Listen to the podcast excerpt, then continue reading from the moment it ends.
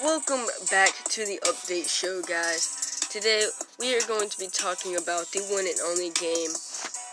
Well, one and only game, Resident Evil 2. Today we're going to be talking about Resident Evil 2. Now let's hop right into this. When developers decide to remake beloved games, there are several possible avenues they can go down. They can take a largely hand hand hands-off approach, preserving the experience as much as possible while making it more technically palatable for modern audience. They can throw the original game out of the window and use it concept as a framework for something entirely new, or they can go for something in between. Capcom's new Resident Evil 2, which comes out this week, 20, 21 years after the PlayStation. Now, guys, this is old, so I don't know if this actually came out for this week, okay, guys, because it's probably been out for a while. But I did play Resident Evil 7. It was a pretty good game. Years after the PlayStation original, is a more radical remake than most. It's an intense, terrifying experience that rebuilds the game from scratch and doesn't at all feel out of place on high-end modern hardware, but it preserves enough of the source material to feel like a respectful tribute.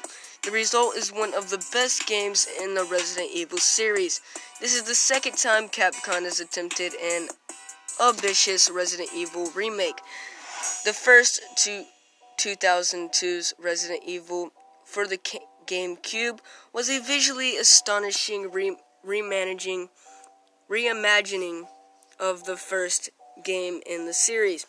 But for all its graphical artistry and gameplay tweaks, it played more or less than the same original with 3D characters superimposed on 2D backgrounds and a charming 1D script. I have done this two times, guys. I swear I've, I've recorded this thing two times.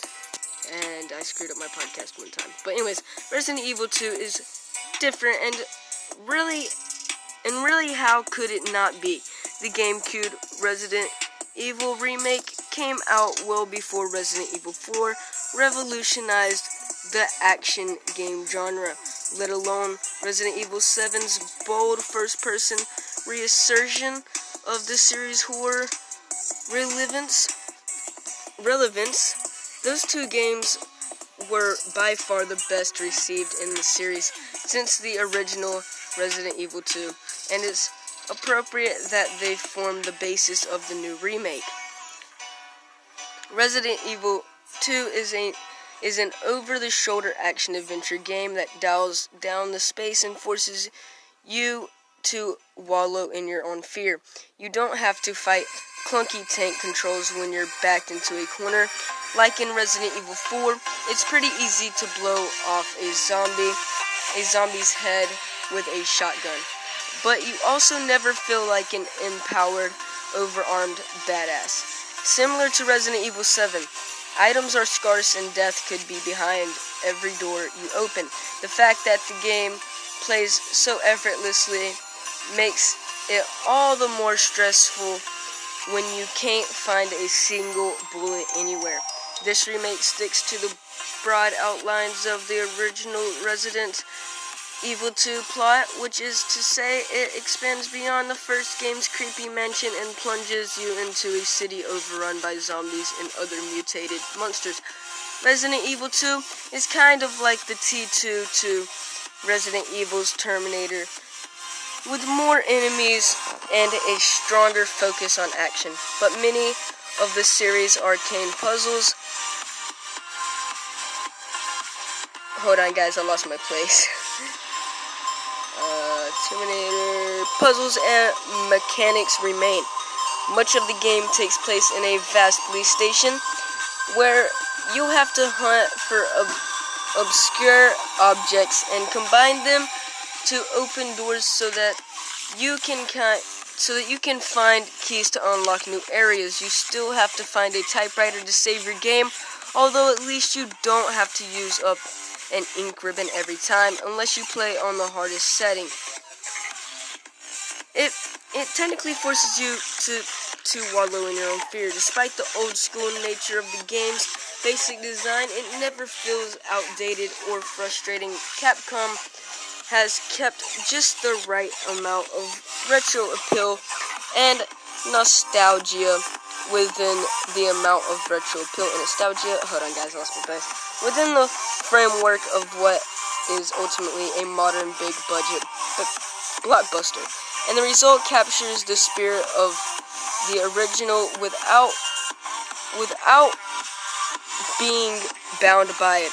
This is without question one of the scariest Resident Evil games yet, and that wouldn't have been possible without such a major overhaul.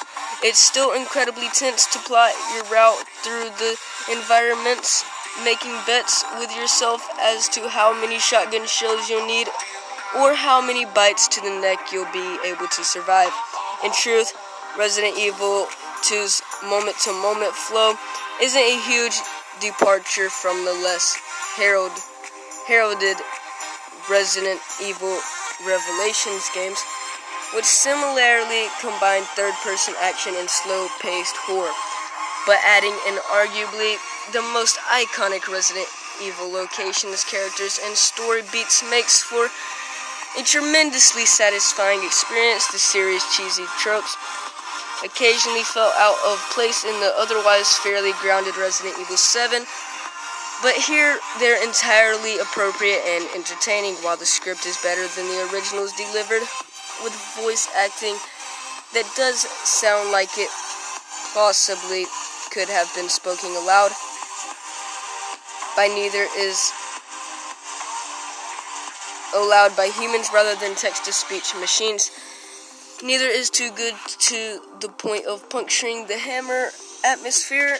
I particularly like it when Claire Redfield yells, What the hell is up with you?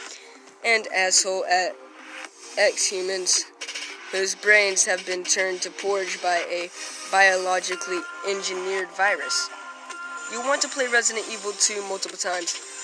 Although there are various optional paths and puzzles, this is too mostly a very compact and linear game, and it took me just under 7 hours to finish it the first time.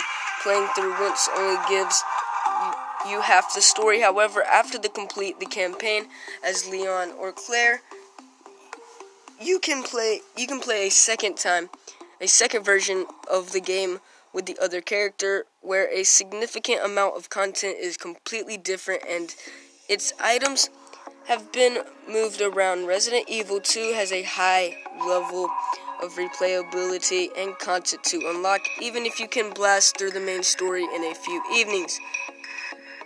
You'll want to play Resident Evil 2 multiple times. Capcom has gotten almost everything right with this remake, and the game it reminds me of the most is another of the company's titles released almost exactly a year ago, the hugely successful Monster Hunter World. The two play nothing alike, of course, but Capcom had to walk a similar line in reinventing a much loved yet somewhat clunky formula for modern day consoles.